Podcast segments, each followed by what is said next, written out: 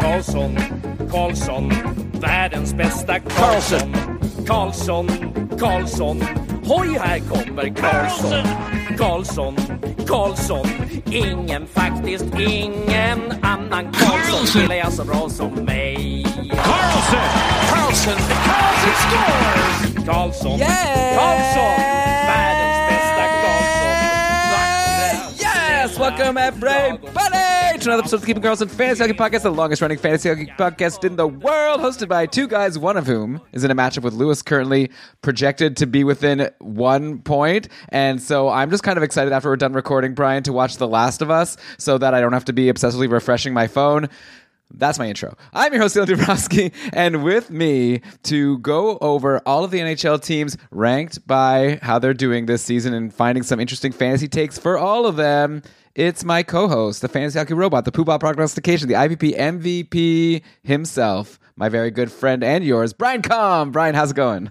Hey, Lund, it's going pretty good. Uh, I have to be honest, I was choosing not to check my matchup today. I'm so disappointed. I was up.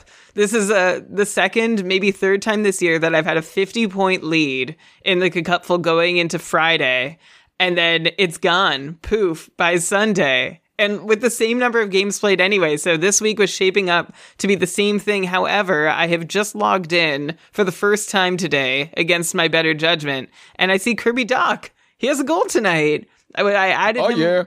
Yeah, I added him last night, and then you showed me the lines at practice or the line rushes from Montreal tonight, and he was going to be off the top line, and I was furious about it because I like I ran to get him because I thought maybe he was the last good stream available to me. Uh, so I am now five point two points behind with a period left of Kirby Dach, a period left of Luke Schenn, and three periods of Clayton Keller. Oh boy.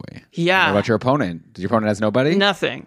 Oh, you got this. It's easy. What you need? A, you need an assist and some periffs. Oh, nothing, nothing comes easy for me this season, Elon. But I'm Okay, happy we'll to be here and share. Well, we have a we, we're gonna. This is gonna be a classic 32 team episode. I'm really excited to give a take on the Canadiens and the Coyotes, both of which impact hopefully my fantasy fortunes, but not in the way I'm going to share later in the show. But Elon, I'm excited. Where, where when can we start? I'm ready. As soon as you're done talking, we can start. So yeah, um, uh, you know, well, maybe some of the teams I'll just like skip over, but we're pretty much gonna have a take on every team. And yeah, this is uh, gonna be a fun show.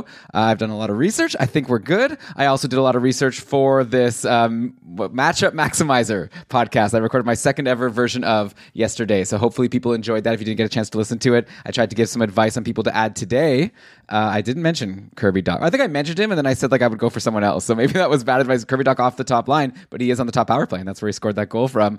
Uh, then also I looked into the schedules for next week and tried to give some advice on some of the best players to stream.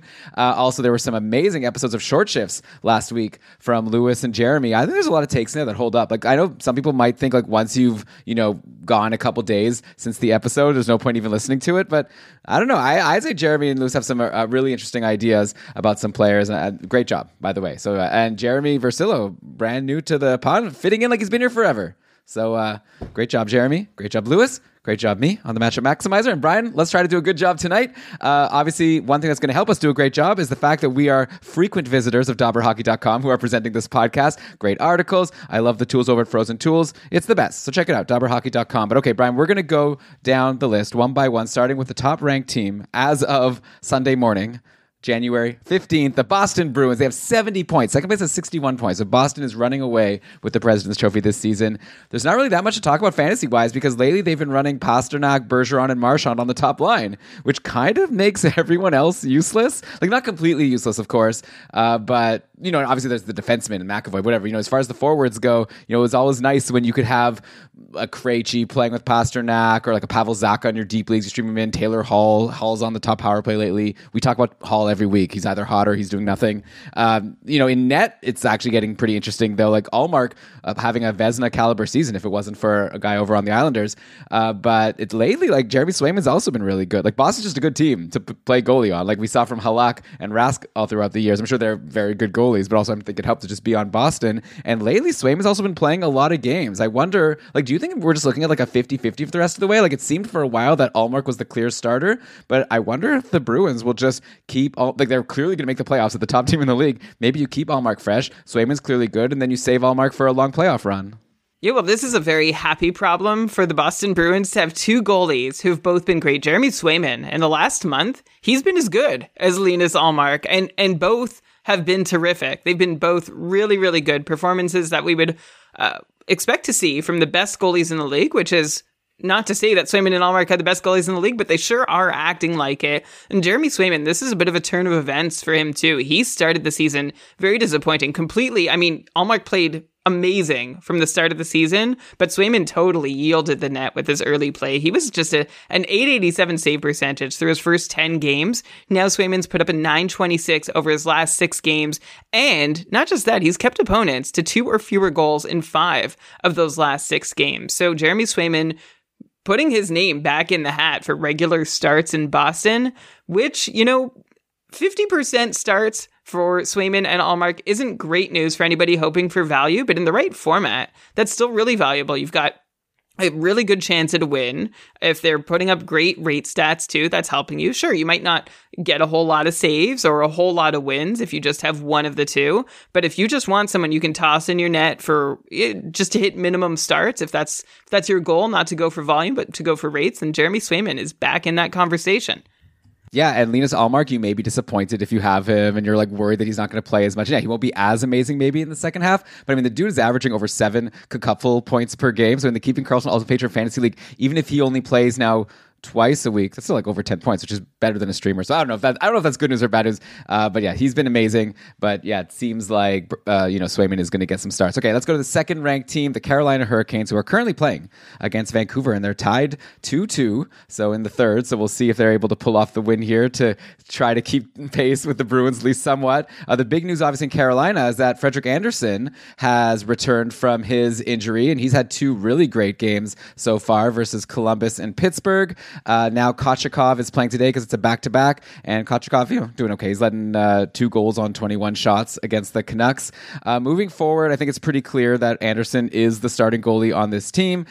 I wonder if they're going to do a three headed monster or if they're going to like send Kochetkov down at some point. It seems to me like it would make sense to send Kochetkov down because Andersen is clearly, you know, like I, I understand why they left him up just to make sure that Andersen is like 100% and ready to go. But, you know, he let in two goals against Columbus, stopping 23, and then he let in one goal against Pittsburgh in a big win, stopping a 34. So Andersen is right back to where he should be. So I think any other Carolina goal you can just forget about, right? Well, you, uh, yeah, I don't know if you can totally forget about every Car- Carolina's tricky because they like we never found out. Remember when Kochetkov wasn't even playing? We never found out why.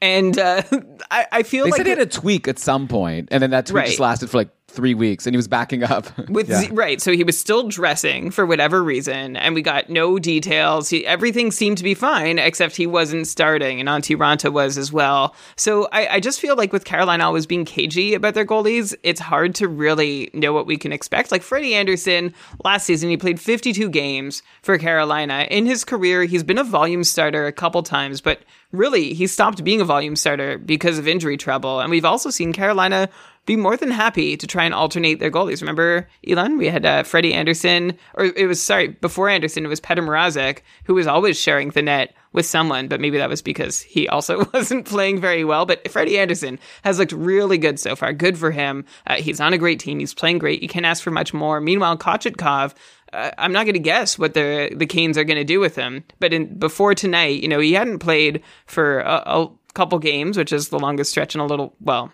I guess I just talked about that really long stretch where he didn't. But going into those game uh, tonight's game, Kochetkov had had three straight starts where his save percentage was just steadily going down, 867. 833 and 818 over his last three before tonight's game against Vancouver. And Elon, I think Antti Raanta is still in the mix too because he's played pretty well also. And interestingly, Andersen isn't even dressed today, right? Kochetkov is starting, Raanta's dressed on the bench. And I think if you're if you're looking for Freddie Andersen, happy to see him. But volume is still a concern for him going forward. I mean, I think he's got a better chance of seeing more starts than Jeremy Swayman, pretty good chance of seeing more starts than Linus Ullmark if Swayman still proves that he can handle 50% of the starts. So I think it's still like him against those Boston, uh, like if I'm choosing between him and one of those Boston guys, but I think it might be closer than you're assuming if you think that Freddie Andersen is just going to go in and be the volume guy now. Yeah, well, I think if you have Andersen, whatever, you're obviously holding him. I think the real takeaway is like you could drop Kochetkov, drop Raanta if you had him. Like at this point, there's no reason to have them in any fantasy league. Uh, Kochetkov has been dropped in like all of my leagues when he was like you know gold um, a month ago. He was like one of the top goalies to roster. Uh, but things change quickly. Uh, things also changed quickly for Max Pacioretty, who finally came back, had those few good games. Now he's injured again. Apparently, it's a different injury than before, but I don't know if we've had any updates. Hopefully, this is a minor thing, uh, but very frustrating for anyone who waited all this time for Max Pacioretty. So, best of luck to him. Uh, in the meantime, if you look at the lines for this game today for the Hurricanes, which is still ongoing, they've been going with Aho, Teravainen, and Seth Jarvis, and then Necas with Svechnikov and Paul Stastny, who scored a goal today, uh, leaving, I guess, some other, whatever, and then uh, a few other lines. Uh, and the power plays have been really interesting. So, so Teravainen, Aho, and Jarvis have been playing on a power play with Brady Skjei and Brett Pesce as the defenseman. And then Brent Burns is the quarterback for a unit with Noesen, Necas, Kotkaniemi, and Svechnikov. So it's kind of hard. Like on one hand, I want to be like, okay, well Burns is quarterback in the top power play clearly, but also it's like Aho must be on the top power play. So it's like kind of bending my brain a little bit. Like, does this make Brady Skjei and Brett Pesce top power play defensemen? Because both of them are like very interesting because they're both on hot streaks right now. They're both doing really well, and if they're now players who, even if it was only 50% of the power play, I'd be, we've already talked about Brady Skjei, SKJEI every single episode. So maybe we could just like, you know, refer back to previous episodes for any talk about him. I haven't changed my mind. Uh, Brett Pesce, on the other hand, six points in six games going into today. Obviously, getting all this power play time makes a difference. And he's starting to shoot a little bit. Uh, he's just like been a steady guy like forever, not really for fantasy, but just like a, a real life guy. And it looks like the Canes are maybe leaning on him a little more. Maybe he's just hot. Like, is this Brett Pesce thing for real at all, Brian? Or do you think he's going to go back to being the Brett Pesce that we've seen for the past like six seasons, it, like any day now? I mean, we've seen what Brady Skjei has been doing, and it's really hard for me to write off anybody. But this is like normally, really, all these Carolina guys, Skjei, Pesce is even, I think, less offensively inclined. And I was also going to throw Jaccob Slavin hasn't had his customary hot streak or two this year yet. So maybe that's coming as well. But this happens in Carolina. They're a good team. Defensemen can get in on points. One interesting thing about Pesce, and you, you already hinted at it, Elon, is that he is suddenly shooting. Like, this is a guy who has 78 shots all season, but he got 13 of those in two games over the last 10 days uh, like two particular games where he took 13 shots combined, a seven shot and a six shot game. Those two games out of the 44 he's played have accounted for almost 20% of his total shooting output this season. So I don't know how to explain it when that sort of thing happens. When all of a sudden they're like, okay, uh, Brett Pesce, you have not shot the puck all year. Take seven shots tonight. You got it, coach. Uh, he did happily score on two goal on two of those shots that he took in the six shot game against Columbus earlier this week. Uh, but if you're looking for sustainable, reliable production, I would look away from Brett Pesce. However, he is on Carolina, as is Brady Skjei. And even though I might say Brady Skjei is closer to being an offensively oriented defenseman, I'm at least looking at any Hurricanes defenseman that is putting up points on a you know, on a decent basis. There's a couple coming down the pipe though on our episode list that I would prefer over him. Okay, so we'll get to them and, and uh, we'll wait for you to point them out. Maybe I'll try to guess when you say it'll be like PB Herman, and I'm trying to guess if you've said the secret word. Um, I guess Carolina, I should point out, only plays Thursday, Saturday next week. So if you're listening to this and you're like, oh, I'm interested in getting a power play guy playing with Aho, maybe you could wait till Thursday morning and then get Pesce or Skjei if they're still just sitting in your free agency. Also, like these are both players who their names don't sound like how they're spelled, which is kind of just a fun fun fact about these. Uh, oh yeah, should we Brett, should we spell Pesce? P E S C E. There you go. Like the French, isn't that how you say fish in French? Uh, it's spelled differently though. Oh, okay. And it's like that's fishing, the act of fishing. I see. Okay. Well, yeah. I'm glad I have you here. Uh, Kevin A. Barrick, a couple coordinator, probably could have also corrected me on that one. Uh, one defenseman who's very easy to spell, and you know exactly who, how to spell the name when I say it, is Brent Burns. But Brent Burns has not been getting points like Skjei and Pesce recently. What's going on with Brent Burns? No points today so far. So he's currently got only one point in his last six games. I'm seeing now. Like he started the season really strong. Like he was looking like, wow, if you drafted him, you know, all the hype about him going to Carolina was real real, and even though he's old, like doesn't matter. He's vintage. Brent Burns is back, and now all of a sudden he's just totally disappeared. Is this something to be worried about, or is this just like a standard like cold streak that like just awesome buy low opportunity if you could find someone who's worried?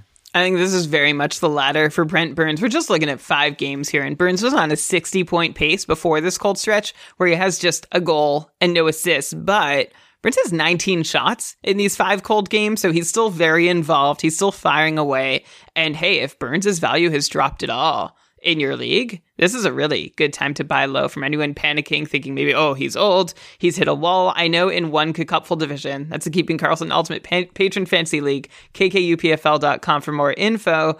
You, uh, I, or I saw in one of our tier eight divisions that Brent Burns was traded for Clayton Keller and I have Keller and I need D. So I approached the Burns owner in my division. Uh, he said no. He would. He didn't want to trade Brent Burns, and uh, the, actually our counter offer rule came into effect because somebody beat the offer of Clayton Keller for Brent Burns in that tier eight division and offered Carter Verhaeghe instead. And the manager who has Brent Burns accepted that. And I agree. I would take Verhaeghe over Keller. I still don't know if I trade Burns for Verhaeghe, I guess it would depend on my D situation. But this is all to say, I still want Brent Burns. Yeah, I think that the person getting Burns for Verhaeghe probably won that deal, but we'll have to see. It is a little bit concerning that Burns is potentially not even on the top power play anymore, but I think that's probably going to change well, at there, some point. There's just no top power play. Honestly, these power plays in Carolina seem distributed like I distribute my like gym groups like at, at, uh, in my in my class you know like you take okay you take the two best kids you put them in opposite teams then like right. you take the next best kid in team a the next best kid in team and you just keep doing that all the way through until you've got your two full units honestly that's what it feels like carolina has done do you think that it was just Burns and Aho? The coach put them both on either side and said draft your teams, and they just like did picks back and forth, picking their favorite players they so want to have there. Fun. I hope so. Okay, let's go next to the New Jersey Devils, the third uh, ranked team here in the league with 59 points, tied with Toronto. Uh, everyone is hot on New Jersey. Like, I, I'm not going to waste you, dear listener. I'm not going to waste your time talking about you know, Jack Hughes, Jesper Bratt, Dougie Hamilton, Nico Hischier. They've been great all year. They continue to be great. No surprises there. Uh, there are a couple players with a lesser deployment that are producing lately, like uh, line three Dawson Mercer, power play two, eight points in his last seven games. He does this, but usually when Mercer's hot, it's because he's playing with, you know, Hughes or, or Hischier or something. But now he's even doing it from the bottom six. Very interesting. Plus, you know, the nice thing about streaming in uh, Dawson Mercer is there's always that chance that he gets to, you know, get bumped up the lineup to a higher line. Though maybe the fact that he's producing where he is means, and the fact that New Jersey keeps winning means that there's no reason for them to change him. Also, uh, the second power play quarterback Damon Severson, who was so great at the end of last year, he's all of a sudden on a run after doing nothing all season long, seven points in his last six games. And then I'll even also throw out there a guy who doesn't get any power play time, but Ryan Graves has points in four straight, along with some nice hits and blocks for anyone who needs defensemen. Uh, Brian Mercer, Severson, Graves. Are any of these players who are not getting the best deployment but are producing jumping out at you as maybe somewhat for real and worth actually adding to your team as a potential hold, or do you think all of these guys are going to cool down again? Dawson Mercer doing his best Taylor Hall impression of producing from the third line and second power play. Also, not shooting at all. Two assists in his last two for Dawson Mercer, but zero shots in each of those games. So that's that's annoying and he's not a really fun guy to roster, even when he is on that top line. So, like, you go ahead, stream him in if he fits in your lineup, which this week's a very busy schedule. If you listen to Matchup Maximizer, you know all the ins and outs of it. But he's he's stream worthy. I'd say for Dawson Mercer, but I'm not rushing out. Damon Severson, I'm already that's a ding ding ding for someone who I would appreciate over Brett Pesce, and who I looked at actually on oh, Friday. even guess. I blew it. Sorry, you had your chance. Uh, I looked at Severson and Graves and I, I, have the receipts. I DM'd you about them going into the Friday, Saturday back to back for New Jersey. I'm like, ah, you know, they're just kind of spotty. They don't do a whole lot, and boom, like that could have been the difference in my matchup. I added uh, Dustin Tokarski instead, who did well, but not as well as either Severson or Graves. Severson, now that he has seven points in six games, that's brought him all the way up to a 25 point pace. Can you believe that, Elon? How can you go on a seven point and six game run and just be there? Well, you can get there by having just six points through your first 36 games of the season. In fact, that all culminated in a healthy scratch a month ago for Damon Severson against Florida after his time on ice was steadily being chipped away at by the coach. He wasn't even seeing 18 minutes a night compared to seeing 23 minutes a night on average last year, maybe a little more. Since returning from that scratch, though, about a month ago, Severson has been back in very high usage, playing 25 minutes a night, had six scoreless nights coming back from the scratch, but now is on this streak uh, where I, I think there's potential for him to do better than he has so far. Like he's only got two power play points from the second unit so far. I think Severson could probably have a couple more than that. He is a tough guy to roster because there's not many contributions across the sheet for Severson, but he is on the ice for a very dangerous New Jersey team and has had a strangely low points participation rate so far. So I'd say there's a decent chance that Severson has a 40 to 45 ish point pace second half in him. So maybe someone you just want to add to your watch list or even to your roster if you're screaming for a defenseman uh, until we're sure this run is over and then you can drop him again. But in the meantime, I'd be happy to have nabbed Severson. And Graves isn't much different uh, than Severson. Um, he doesn't see quite as many high offense opportunities as Severson, but still in a pretty good spot. He also does a little more in the peripheral categories than Severson, so you can kind of choose your flavor uh, between Graves and Severson. But I think both are worth a look in a deep enough league. Like in the Cupful, where there's 14 teams and four D spots, I looked at them both to fill out, well, my, my woefully unequipped defensive core this week. Yeah, I mean, hey, uh, New Jersey plays San Jose to start next week, so that's a good opportunity for all of New Jersey to be scoring some goals and getting some points. That's a pretty tasty matchup there. I'll also mention quickly, uh, Vitek Vanecek is hot again, which is really great for the Devils, and that probably is a good reason why they're going on this uh, hot run once again. It's still kind of wild the fact that they were able to get him. Like for like the Devils were had all these goalie problems, then Washington was just like, and I guess Brian, you you probably agreed with it because you were never very high on Vitek Vanecek. I remember when he was on Washington. Uh, good for him, right? All of a sudden, he's proving to be a starting goalie on one of the top teams in the league, like likely going to go on a fun playoff run here for the Devils, and uh, they got him free. Uh, he's not going to be the only goalie we're going to talk about this episode where a team just like kind of got him for free. So, uh, or no, wait, I was thinking of Buchnevich, who we're going to talk about. It's not a goalie, but yeah, some t- sometimes teams just get players, and you got to just uh, you know, is it more credit to the Devils management, or is it more just like we have to say that the Caps management was very bad? Though I, I guess they they're pretty happy with Kuemper. So. Uh, well, I think teams are just still struggling to evaluate goalies. You gave Vanecek a full season to win the job. He didn't. And remember, Seattle had Vanecek at one point too. I'm sure they'd they'd appreciate him. Maybe we'll talk about the Seattle goaltending situation in a little bit too. But Vanecek, they're happy now. Yeah, like well, I mean, Martin Jones, insane. We'll yeah, get to him. we'll talk uh, soon. Actually, surprisingly soon, because uh, Seattle's one of the top teams in the league now. Yeah, so quickly, the, the Vanecek, the one that got away for Seattle and Washington. Remember, he was flagging not that long ago, Elon. We were like, oh, and Blackwood's coming coming back, so this could be a moment where Vanecek is losing his value.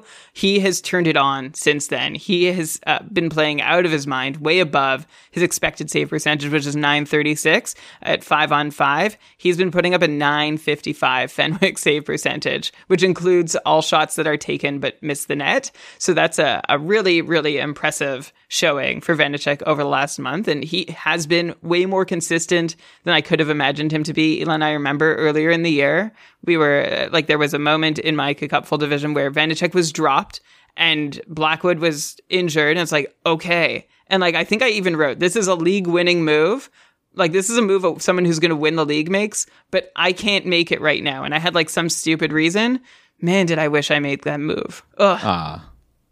Yeah, I think we have lots of good ideas, Brian. Maybe we don't always execute on them, but at least we, we share them with the listeners so they can execute on them. Uh, now it's obviously too late. Vanecek's probably rostered in all your leagues. Uh, let's go to the Toronto Maple Leafs now, also with 59 points so far in the season.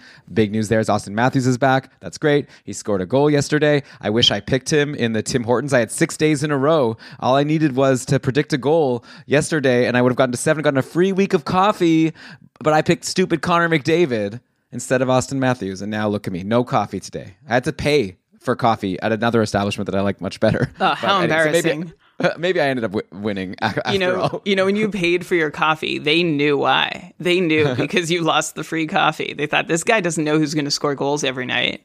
Yeah. Why would you pick McDavid? He never scores. Uh, I guess the big news out of Toronto really is they've been sticking with this five forward power play. Like the t- the first goal of this game, which they ended up losing to Boston, was a power play goal scored by Michael Bunting, assisted by Tavares and Marner. Uh, Morgan Rielly was not on the ice for this goal. Morgan Rielly also is cold right now, pointless in four games. I would be really pissed and annoyed. And hey, we've said that before about some other defense. You know, like we were nervous about Victor Hedman earlier in the season, and anyone who held on to him or bought low did really well. So I'm curious to know, Brian. Like to me, I kind of feel like if I had Morgan Rielly, I'd just be try to sell for whatever I could get for him from someone who thinks that he's going to get back on track to how he was doing before. But maybe you're going to say like now's a good buy low opportunity. But I don't know. It seems like Toronto's pretty happy with this power play setup. Yeah, it's a tough setup because we have Hedman to compare to, who it was a very painful stretch, but Hedman is back where he was before. And then McAvoy had a not so painful stretch where it was never really in doubt the in the end, where he was losing power play time to Lindholm. And now we have Morgan Rielly, who I think I've seen that he's practicing on the top power play. So maybe, maybe they're working on it, but unfortunately he hasn't turned up there yet in a game situation. So, uh, Elon, I, you know, I honestly, I don't know if this is a sell high or a buy low situation. Like I have no, I no way to predict exactly what Toronto is going to do with their power play. My hunch is that they go back to having Rielly on it at some point. But I agree that this is a, a big hit to his value. And maybe you do. If you've got Rielly, maybe you shop him around and see if you have anyone who really believes that he's going to come back and see what kind of return you can get for him. And I would, yeah. I would be afraid to buy low. I, I don't think I'd be going to buy low. I think I'd rather try and sell high if I had to pick one of those two strategies to apply to Rielly's situation. Mm-hmm. Yeah, tweeted us at Keeping Karlsson if you have Morgan Rielly, then you get some trade offers. I'd be interested. I'd be interested to know like what return you could get for him at this point. Maybe it's like you're selling him like his lowest possible value, but I mean it could go lower the longer that he goes pointless, right? So okay, next up we got Vegas. So I'm actually surprised Vegas is ranked so high. I kind of thought they were having a bit of a disappointing season, but I guess not. They have 58 points. They're doing okay. Obviously, it's not going to help now that Mark Stone is injured and he's week to week, so that really stinks. Also stinks for me because I have a Mike Cupful team, which is not you know bursting from the seams with superstars, and Mark Stone was having a pretty solid season. Uh, so I guess good news potentially for Michael Amadio, who's now back on that top line, playing with Eichel and Chandler Stephenson. So that's good. Though Chandler Stephenson all of a sudden is not the Chandler Stephenson that we've grown to uh, fall in love with this year. These past three games, no points and no shots. He's just done nothing. A couple, like some hits and blocks, maybe to give you a little you know taste, but uh, nothing to write home about compared to what he was doing before. He's now down to 40 points in 44 games on the year. So basically, he was a point per game guy, and now this three game stretch. I wonder how badly the Mark Stone injury is affecting Stephenson, or do you think it's unrelated and just like a random cold streak that like anyone who drops him would be a real dum dum? I mean, the cold streak, I, I guess it, we, it sort of overlaps with Stone being in and out of lineup. And it seems even with uh, like Eichel's return, Vegas hasn't found equilibrium yet since he's come back, and now that Stone's out, that kind of throws things for a loop again. So all this to say, I think Chandler Stephenson is still a really good piece alongside Eichel and Stone. He's proven himself to have been a good piece, even just alongside Stone and Amadio or Cotter or whoever. So I'm, I'm willing to write this off so far as just a bit of a slump that Stephenson can get out of. But I would like to see some stability in those line combos that Vegas keeps spitting out to see that Stephenson has a place to succeed and then for him to actually succeed there. By the way, uh, Carolina and Vancouver is going to overtime now. And Slavin, who you just brought up, Ryan, two assists today. So maybe this is the start of Slavin. There it uh, is. Called it. uh, okay, but yeah, I'm probably with you that Stephenson maybe will get going again, but really frustrating when your players aren't even shooting. Uh, Alex Pietrangelo was also cold, by the way, but like, come on. Unless you have something interesting to say, I'm going to assume that you're going to say that he'll be fine and like, don't be fooled into thinking that there's something like now completely wrong with Pietrangelo. Sounds like you're saying that just Vegas needs to kind of figure some things out I'm not great that Stone is injured, but I, I wouldn't be too too worried about Pietrangelo. What do you think? Not too too worried, but it's pretty crazy that uh, Pietrangelo, even with this cold streak, is still pacing for 66 points this year. This is after having been pretty cold for a little bit now. He's also gone 17 games without a power play point. This is Alex Pietrangelo, power play one quarterback, 17 games, no power play points.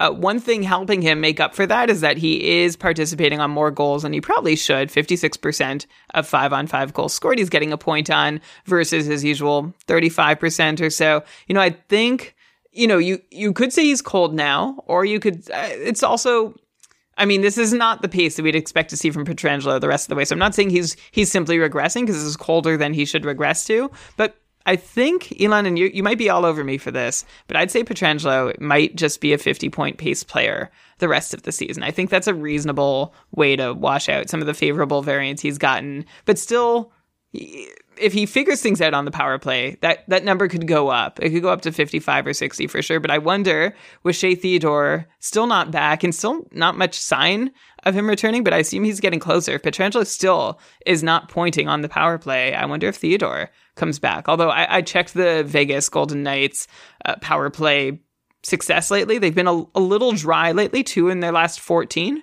uh, is all they've converted on. But before that, they were doing all right. So I don't think they're eager to switch up their power play situation, but this could open the door. So, Elon, this is all to say. I might try and sell high on Alex Pietrangelo. Actually, it's hard when he's in a cold snap. You, yeah, you can't yeah. sell high on someone that I brought up as someone who's super cold. but if but if he picks it up for another couple games, and then you see that he's still holding on to the 66 point pace, I think he's been overperforming to this point. So I think there's a uh, I don't know, Elon. Would you trade Alex Pietrangelo for Morgan Rielly? I would take Pietrangelo for sure. Hmm. Easy. He's on the top power play. Rielly's not. Pietrangelo shoots a bunch. He blocks a bunch. Yeah. He hits. He's everything. Pietrangelo's awesome. I, I guess I'll respectfully disagree. I think like anytime I'm not I see a saying player you do it. I'm getting just, po- just yeah. asking the question.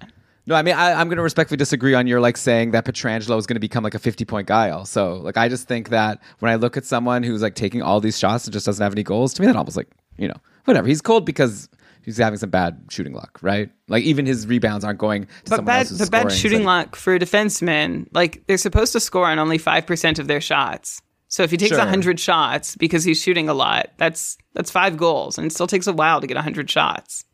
Yeah, but uh, like you know, there's a rebound, and then someone scores on the rebound, and then you get an assist, or I, I don't know. I would just expect that he'll get more points. But okay, maybe I'm sure we're pretty close on him. I'm not saying I think he's like a hundred point guy or anything. You're saying uh, I- sixty.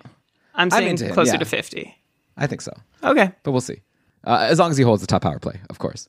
Uh, okay, let's go to Winnipeg now. 57 points going into today. The Jets are currently playing uh, the Coyotes. No score yet in the first. I don't really have anything to say about Winnipeg that we didn't say last week. You know, we talked about Ehlers coming back and Wheeler and Perfetti. Uh, I'll just say that Nikolai Ehlers is, is very, very good. Maybe even better than I expected him to be, and I expected him to be good. But you know, he's just getting almost like a goal almost every game, or like a couple assists in the game against Buffalo when he didn't score a goal. He's just uh, a powerhouse. Now that he's a top power play guy, I, I, would it be crazy to say that I think Nick Ehlers could be like a hundred point player? Like I, I don't think he's far off. No, not crazy at all. He's not far off. Nick Ehlers is actually he's pacing for 130 points right now. I, I think it's probably looking high, but with power play one deployment, I definitely think 100 points is in sight for Nick Ehlers, especially if he continues to participate on 113% of the goals that he's on the ice for. So he's been on the ice for eight goals at five on five, but he has nine points at five on five, which means he probably touched the puck, got off the ice, and then Winnipeg scored and he got a point on it. It's always fun. Like these are like funny early season numbers that we usually don't see at this point, but since Ehlers has played what, seven games, we see that. One exciting thing about Ehlers too, with more ice time, like on the top power play, his shot attempt rates are way up there with the highest in the league. Uh, so Ehlers looks great. It's nice to have him back, and congrats to anybody still in the mix who's had Ehlers on their IRs. I was like, oh, oh, now Ehlers is back. Now you're now you're in real good shape. So if you've survived this long and have been contending without Ehlers, you're very lucky. So wel- welcome back, Nick Ehlers. We're all happy to have you. Yeah, you're very lucky slash very skilled to have built such a good team. Oh yeah, uh, sorry, I didn't mean I just. You're fortunate. We're all we're all yeah. Sure. I didn't mean to take anything away. I was actually trying to compliment the people, and then Yeah, it's interesting. The word lucky and fortunate are kind of synonyms, but I guess not because they have different kind of vibes associated with them. Kind of like saying you're jealous versus envious.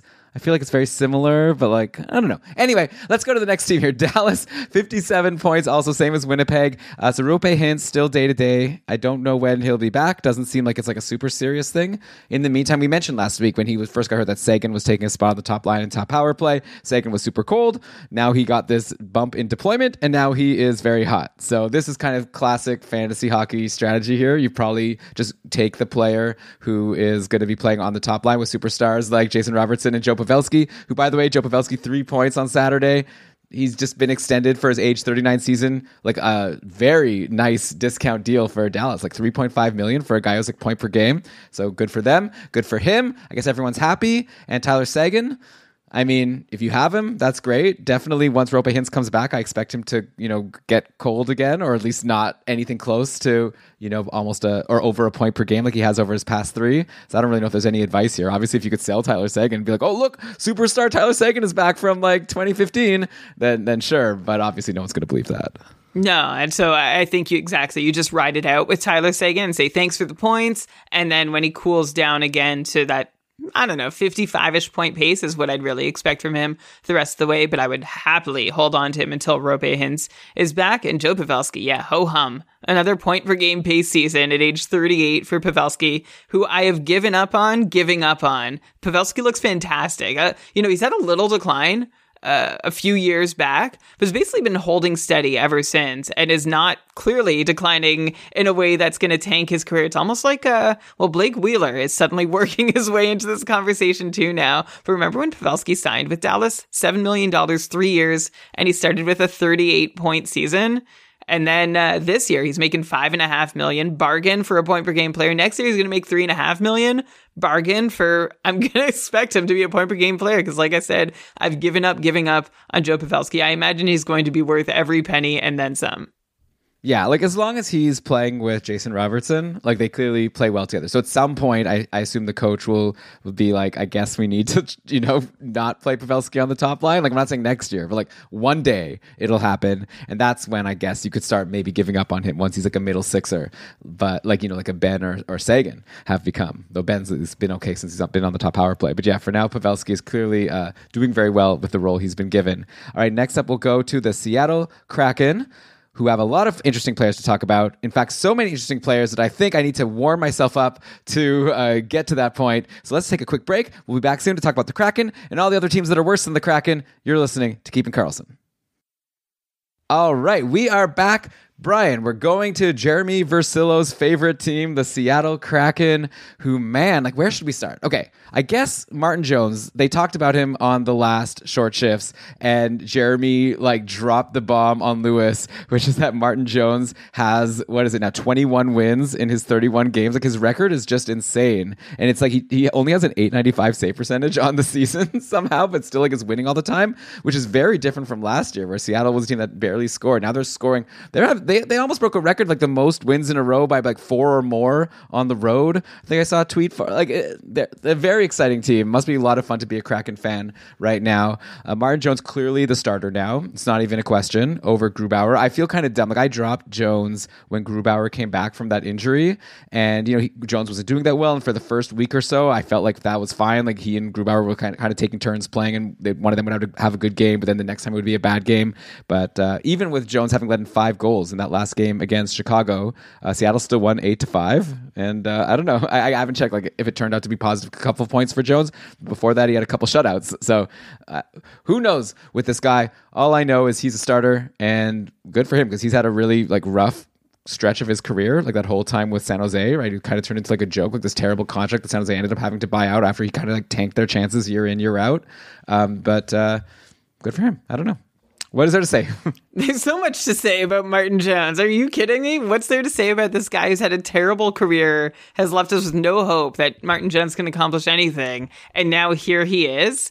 Uh, you know, Lewis and Jeremy shared all the eye popping numbers from what Jones has accomplished on short shifts earlier this week. Jones has now won 18 of his last 22 decisions and just two regulation losses since October 29th something less eye popping and more eyebrow raising about Martin Jones is that with all these wins, Martin Jones is still sporting a 903 save percentage in this stretch. And that's actually a heavily front loaded save percentage. Like he was super hot for a couple weeks at the start of this, but by late November, Jones was cooling off hard and his road numbers are, are bad. Martin Jones, yeah, well, he's winning all these games, 879 in his last 16 appearances, and yet He's won 12 of 14 decisions and just one regulation loss with that 879 save percentage. A couple shutouts this week against Montreal and Boston brought Martin Jones back to our attention if we'd forgotten about him. But those are counted, by the way, in that 879.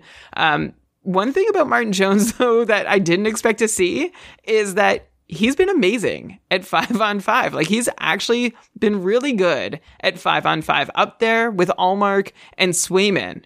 Um, but where he's really suffering and the reason for this 879 despite winning 12 of 14 is uh, on the penalty kill. The, he's just getting wrecked on the penalty kill like we've mentioned a few other goalies this year have for a while. But thankfully Jones plays for the league's highest converting team. Uh, Seattle's shooting percentage rounds to 13% in all situations. That's real high.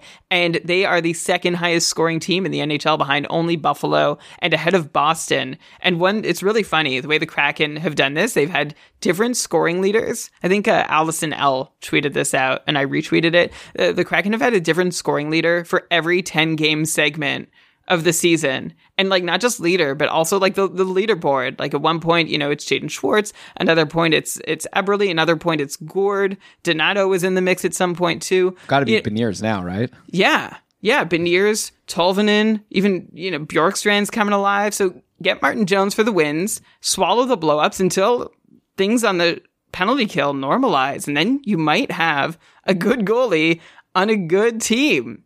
It's really, I did not expect to say this about Martin Jones, but holy cow, Elon, we're here. I- I'm very curious to see how long he can keep this up. Yeah, I don't know what the fantasy advice is here. Andy said in the chat like I want zero percent of uh, Jones, like he's just not interested, and like uh, I don't I don't blame him. But at this point, I kind of wish I held on, right? So, uh, but yeah, you you mentioned so many players. Like, yeah, I want to talk about some hot players on, on Seattle. But like Brian, I just like looked at just arbitrarily over the past two weeks. There's been eight games for the Kraken, and I, I I set a threshold of six points. How many players on the Kraken do you think have at least six points in the last eight games? Like 14. it's twelve. I was so close. Yeah. Wenberg, Bjorkstrand, Justin Schultz, uh, Schwartz all have six points. Then Sprong, Tolvanen have seven points in, in eight games again. And then ab- above a point per game or at Jared McCann, Eberle, Burakovsky, Gourde, Beniers, and Vince Dunn tops the list, 12 points in his last eight games. So, Brian, let's start with Dunn. I want to talk about Dunn and I want to talk about Tolvanen, okay? But I could have picked like any two of these guys. Uh, but they're the most interesting just because they're players that we've been very down on at times or some people have at least. And Vince Dunn, Brian, I know last year going into the season, you were like a big like Dunn guy. You were saying, I think this is such a great opportunity for him. You know, leaving St. Louis, and now he's going to have a chance to be on the top power play. And this, and, you know, it didn't really work out. It was kind of like a he was in free agency in a lot of leagues for a lot of last season. And so you must be feeling good now. Like, how does it feel when you make a call and you were like wrong, but like eventually you were right? Does it count? Like, do you feel smart about this, or is like the fact that you didn't say it again at the start of this year doesn't means that it doesn't count that you were right last year? I don't know. I feel like this sums up my fantasy two years. Like all these guys. Who was I talking about? It wasn't. Uh, I mentioned him in the same breath as Mikael Granlund, someone who you know had added and dropped disappointedly so many times that I'd given up adding and dropping him, and then he he took off. So sometimes. I, I actually had this question later in the show. Like, it's not good to be a little early because then you're early, so it doesn't help you, and then you think you're wrong, and then you don't forgive the guy. So uh, personally, for my own fantasy teams, it's not great. But I guess your question was overall. I guess I feel a little vindicated. Like this is it's good. It's good. I wasn't I wasn't so wrong, was I? You were uh, very correct. Right now, I'd love to get Vince Dunn. So I guess are Oh, we yeah. also saying But that you- Vince Dunn is like like we're, is this for real? Like, do we, he's on Yeah. a sixty-one point pace. Do you think he's going to keep that up rest of the year? No, I don't. So I don't even know Oh. that I was that right about Vince Dunn. Actually, I was just, I was just trying to answer the philosophical question first. But for Vince Dunn, who's suddenly on a 61 point pace, Dunn was on a 45 point pace through two and a half months of the season, going into late December and 33 games. Already at 18 points, 54 shots in that span since December 30th. Dunn has 13 points in nine games, 18 shots only, uh, and three goals on those 18 shots. So he's taking a couple shots a game. That's not terrible, but he scored three times on them, which uh, leads us to realize that his shooting percentage at 12% at five on five, too high. At five on five, he's been on the ice for this crazy Seattle offense. It's converting at least a little more often than they should be. Like, I, I, I think honestly, they're probably a mid pack offensive team actually, but lately they've been scoring, like I said, with the Bostons and Buffaloes of the league. It's just crazy that that's, you know, where this is coming from. Not even power play time for Vince Dunn. This is all coming at five on five. Dunn is on pace for a good, but meh, 18 power play points despite having a regular power play quarterback role. But right now, Dunn is riding the Seattle shooting percentage bubble. Uh, I'd rather have him than Brett Pesce. I'd rather have Alex Pietrangelo than Vince Dunn. How about that? Uh, I definitely agree with yeah, well, we don't. I I figured you would. Uh, about forty, like forty-five point pace. The rest of the season is still what I've sort of got done for. maybe, okay. maybe you can get to fifty. Here's what I'll say about Vince Dunn in his favor for why he could do better, even though his numbers are a bit like overperforming, blah, blah, blah. Seattle is all of a sudden scoring like a million goals a game. And sometimes, like, you know, it, it I guess it, it just comes down to how much for real you think like Seattle is in terms of they're going to score five, six goals a game. I don't see why Vince Dunn can't get a goal or at least an assist in like almost Yes. all of these games Well, and but- be like a 60 plus point guy. But Seattle's on this shooting percentage bender as a team, so I don't think they're going to be scoring five or six goals a game. I, I like the whole team's offense is unsustainable, and Dunn's been getting in on more of that than he should, and there's been a lot more of the offense than there should be. So I think put that all together, and we are just seeing a really hot run right now from all of Seattle, and Vince Dunn has been along for the ride. Okay, yeah, and then let's bring up Eeli Tolvanen, another player actually who was dumped by his team unceremoniously, even even I guess just as badly as Vanecek, almost as badly as Buchnevich, who I haven't talked about yet. Uh, but so, oh, by the way, Nedeljkovic got waived today. I guess I could wait for Detroit for this. I just got excited to talk about that because remember we used to like say like what was Carolina thinking, just giving him away, and now it turns out maybe they knew what they were doing. But anyways, okay, we're gonna focus on Eeli Tolvanen, who Nashville waived. They wouldn't play him in a in a good roster spot, even though he had like glimpses of showing us that he could be useful, and now he's been very useful for Seattle. Right, he's been getting decent minutes. He's playing on a line with Bjorkstrand and Yanni Gourde, which has been a successful line. He's also getting power play time. He scored a couple of these goals on the power play. Uh, so I added Tolvanen in my couple division uh, earlier this week, like as a stream, and then he got a point for me. And I I don't know for now he feels like a hold. Like I don't know. I just kind of think that at least while Seattle is like scoring all these goals, you're saying it's going to dry up at some point, and I guess that'll dry up a bit for Tolvanen. I'm not saying he's point per game, but he's also great for hits. Uh, he shoots it okay amount, I guess. I don't know. I'm, I'm excited about him, so I think people should be checking to see if he's available in their free agency. that you definitely should. Like you have to add Eeli Tolvanen with how hot he is right now and like new situation. New, like you've got to. I think you kind of have to start fresh with Eeli Tolvanen, and this is a, a great place to start it. I assume he's already snapped up in a lot of leagues. Uh, part of the Seattle draft, like to put it in numbers again. They've scored 41 times in their last eight games and are shooting 18 percent in that stretch. And Eeli Tolvanen has been a big part of converting to that shooting percentage. In all situations, Tolvanen has five goals on 17 shots. If you break it down, he's shooting 25% at five on five, even higher on the power play, and has been on the ice while Seattle scores on 17% of the shots they take. So Tolvanen's going to cool. But sure, yeah, go get him. His rates are similar as they were in Nashville, like for shooting and expected goals, but he is seeing three more minutes a night of ice time at five on five, and there's a hint of a bigger power play role, and Tolvanen hits too. So yeah, I think you do go get Eeli Tolvanen until things calm down, and maybe they won't, Elon, maybe you're right. I think they will, but even when they do calm down, we'll see I'm- what Tolvanen still that. has to offer. Mm-hmm. Yeah, I, I didn't exactly say that they won't cool, cool down, but uh, they probably will. I think I said they will probably cool down a little bit. But yeah, I, I agree with you, Brian. You're smart. Why would I disagree with you? Okay, Uh, you know what you're talking about. I, I just disagreed a little bit on Pietrangelo, I guess. But what, what do I know? Shams is asking in the chat here, where do you rank Tolvanen with Sprong and Bjorkstrand? I mean, who, who knows? All- mean, like, that's it. That's the answer. They're all all these Seattle guys, and going back to that thing that you've had a different points later for every ten game segment of the season.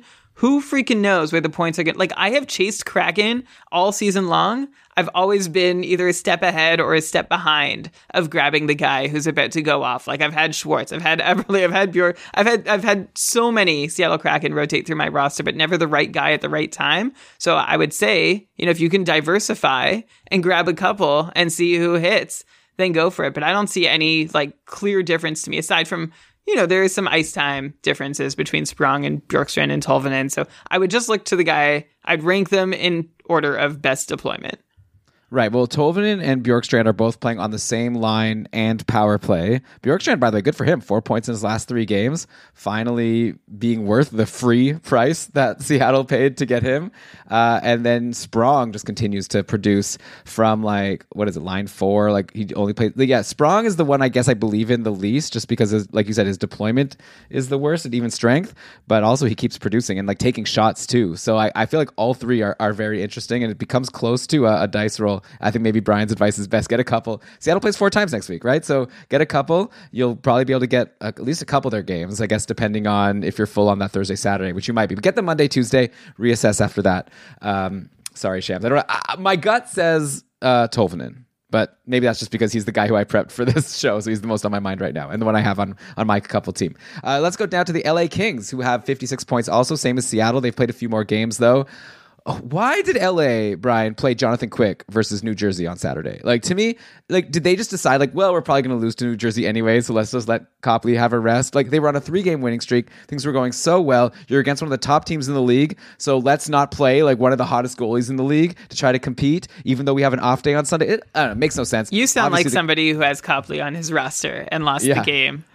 Very frustrating. Well, I mean, I got zero points in the game, but uh, I don't know. It was just a frustrating choice for uh, you know LA to make for me as someone who has Copley. But I'm sure for any Kings fan, I'd love to hear an answer about what was the reason for that. Quick, he's done. He, he's not done, done, but he's like a backup now. Like play him on a back to back. Come on, it's obvious. Like by the way, uh, I had a disagreement with someone on Twitter. Not even a disagreement. Like I actually believed what he said. Like basically, uh, I I guess on one podcast episode, I was insulting the quality of any league where Copley is still in free agency.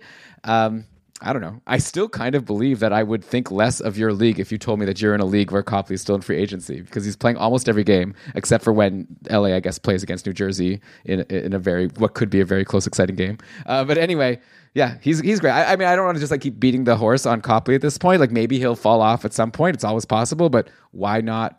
Like he should just be rostered. I'm sure in, in everyone who's listening, he's rostered. I'd imagine. I, I think so in most competitive leagues. Like you need like the guy is starting, he's winning, he's playing well. He started 12 of the last 14, Elon, but maybe the limit here is 5 games. Like that's when like he's st- Copley started 5 games uh through December and into January or no, just through December and then Quick took a start, but it was also on a back to back. So that was like a little rest for Copley. And then Copley started two, then Quick one, and then Copley had another five.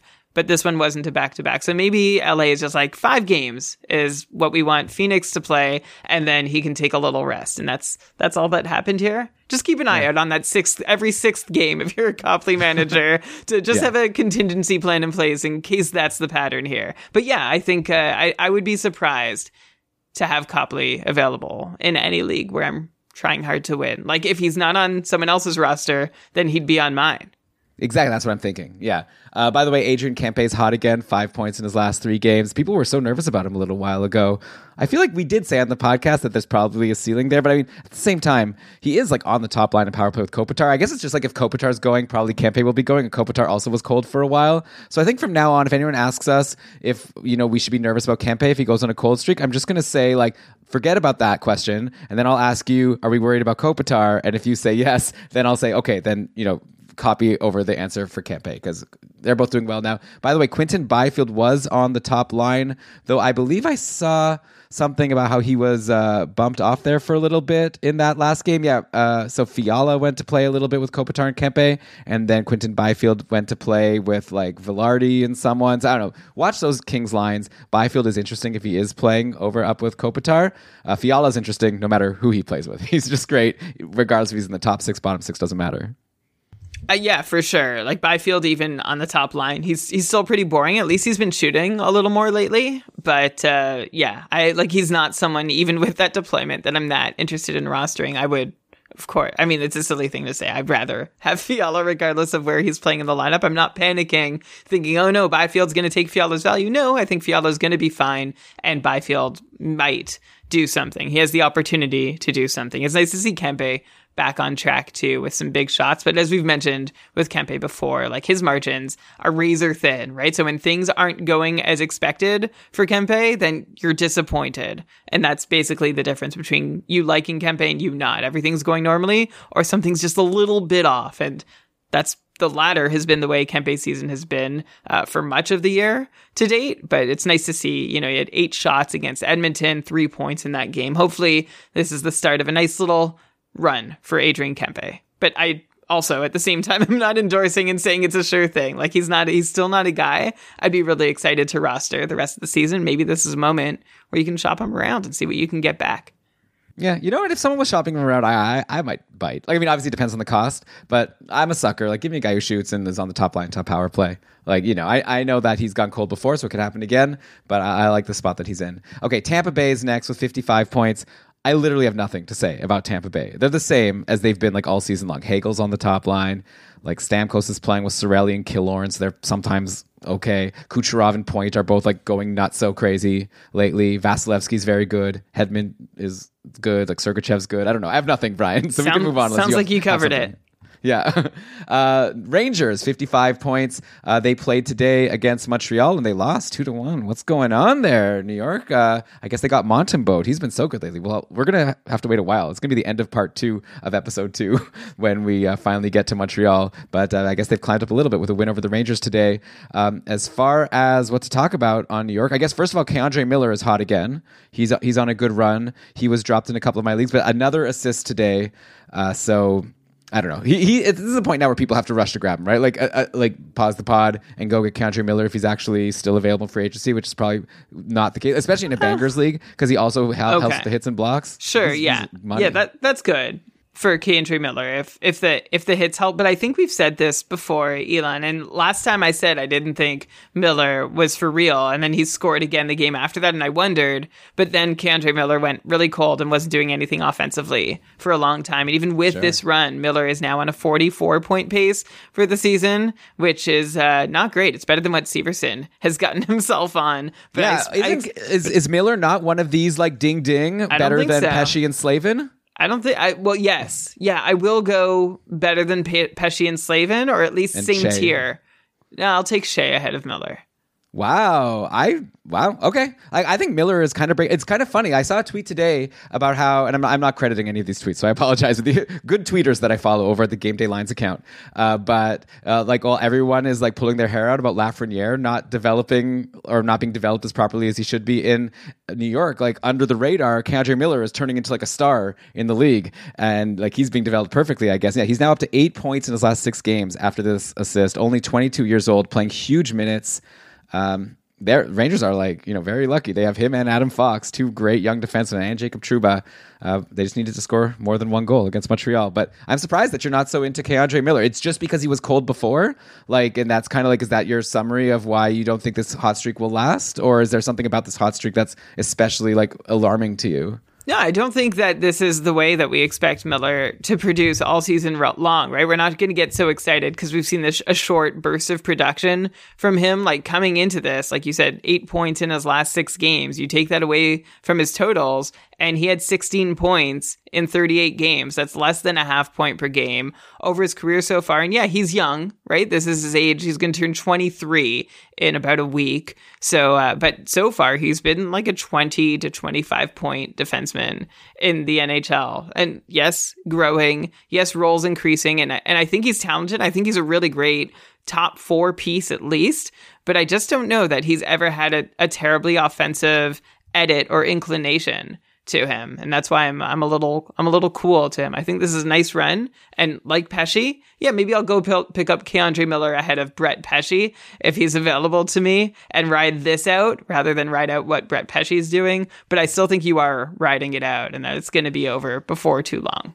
Interesting. Okay, I guess we'll have to wait and see. I guess it's always tricky with these situations. This could could also be just us seeing a breakout. You know, that's never going to slow down. But right. Well, that's that's the big concern, right? So if you want to go and and risk, you're right, Elon. And so the, the prudent thing when when you say that, it's like, oh yeah, I should just go get him and see what happens, and think that yeah, it- like if it works out, great, and if not, I'll just cut my losses. You're right, Elon. Maybe I should be a little more excited because we don't know what we could expect from him. I'm just not seeing like a big part of this run he's on has been th- he's scored three goals, but those three goals have come on like 13 shots, right. right? I see. Yeah. Okay. Fair. Fair. Yeah. Fair. Fair. But he, he was a first round pick back in 2018. But okay, let's move on. Okay. Uh, by the way, another first round pick, first overall, which, like I said, everyone's talking about. So Kreider injured. Lafreniere has gotten a chance on the top line and the top power play with Zibanejad, and just nothing. Like a, a pointless game. I, I mentioned him in the the matchup. I keep forgetting the name of my own podcast, Matchup Maximizer, uh, as like someone I guess you could stream because Rangers have a. Remember Brian that we named this the wraparound uh, stream where he plays Sunday and Monday, so you can get both the game to help you today and also the first game next week. Uh, so that could have been appealing. I'm pretty sure I said that I'm not feeling him that much. At least I hope I said that because yeah, he's just not producing even with this good deployment. No points, no shots today. So anyone who streamed him in probably now is like, I guess I'll hold for tomorrow, but you're like doing it reluctantly, and I wouldn't be surprised if he doesn't, you know, get a point again. Yeah, such a bummer for Alex Lafreniere that we're not seeing anything from. I feel like, and I've been seeing all those tweets, Elon, that you referenced too, saying like this is not how you develop a, a, top pick prospect. Like you, you bring them in, you give them tons of opportunity, you let them do their thing. That's always worked well for them. And the the both coaches that Lafreniere has had in New York, first David Quinn and now Gerard Gallant, are like trying to like shape and mold and teach him to do things differently and take like really limit his opportunities until he's earned them or whatever. We don't see top picks developed this way very often. And it seems at this point like, yeah, maybe damage has been done here. How many different roles has Lafreniere been asked to play? How much has he been asked to change his game? I don't know. Uh, like, we're not we're not at bust territory yet, and it's I don't even know. You know, I, I just I don't know, Elon. I'm wondering if we're starting to get into Yakupov territory here. Like maybe that's a lazy comp, and the only thing in common is that neither what like both were so highly touted Eh, going into their drafts, and then they've shown nothing in the early parts of their career. And maybe it's a so feel free to call me out if that's too lazy a comparison. But that's the road that Lafreniere is on so far. There's only a few roads that top picks go, and right now he's more on the Yakupov road than the more successful road. I mean, Yakupov had a 53 point pace in his first season. Lafreniere's yeah. never even done that. Yeah, so there you go.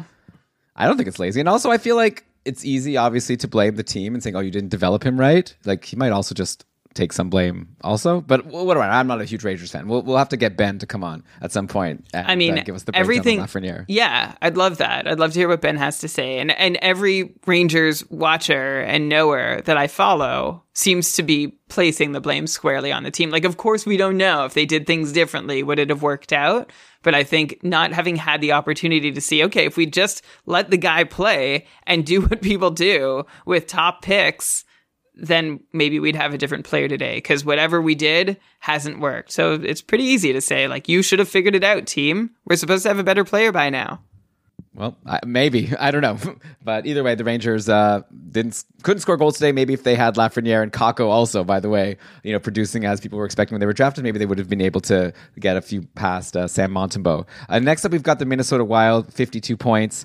Um, they're kind of like Tampa to me. Like I feel like at this point we've said everything there is to say in previous episodes. There's nothing new. Sam Steel continues to center the top line, continues to be worth holding, and Minnesota doesn't even have a great schedule next week. I would hold Sam Steel.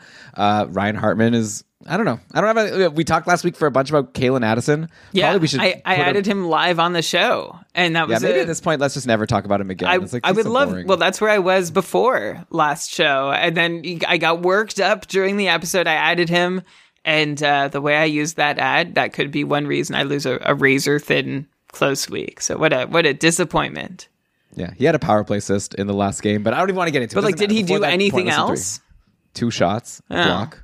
Oh wow, that's not bad. That's, that's a, that's a full game. score sheet for Calen Addison.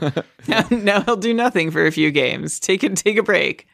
All right, so Brian, we still got a bunch of teams to go through as we get to uh, the you know teams that are less likely to make the playoffs. I guess we've got some teams that are kind of surprising that we haven't even mentioned yet. We haven't even mentioned the uh, reigning Stanley Cup champions yet as we go down this list. So we'll get to that team and all the others in part two of this mega episode. So I hope everyone's been enjoying the show so far. Uh, it, obviously, if you have any opinions about anything we're saying, we'd love to hear your thoughts. You know, if you're on the, our Discord over in the episode discussion channel, or you could tweet at us at, on Twitter at Keeping Karlsson. You know, we uh, yeah, I'm always interested to hear if people think we got something right or wrong. Team Team Brian or Team Elon on whatever we happen to be disagreeing on. Though generally, I I try to make it my you know mission to disagree with what Brian says. I think that's a way to be successful. Um, but yeah and uh, if you're unsure, like, oh no, this is over. How am I going to get the next episode? Where do I find it? What was this matchup maximizer? How do I get that? Look, you subscribe to the podcast. Okay, we'd love for you to subscribe to Keeping Karlsson on wherever you get your podcasts. And if you're not getting your podcast anywhere and you somehow found this episode by just a link, uh, go on, you know, Apple Podcasts, whatever, Spotify. I use Pocket Casts. Subscribe, get your episodes auto downloaded, and you know we really appreciate it. And also, you make sure that you get the episodes right away, including part two, which should already be sitting in your feed. So we will see you there.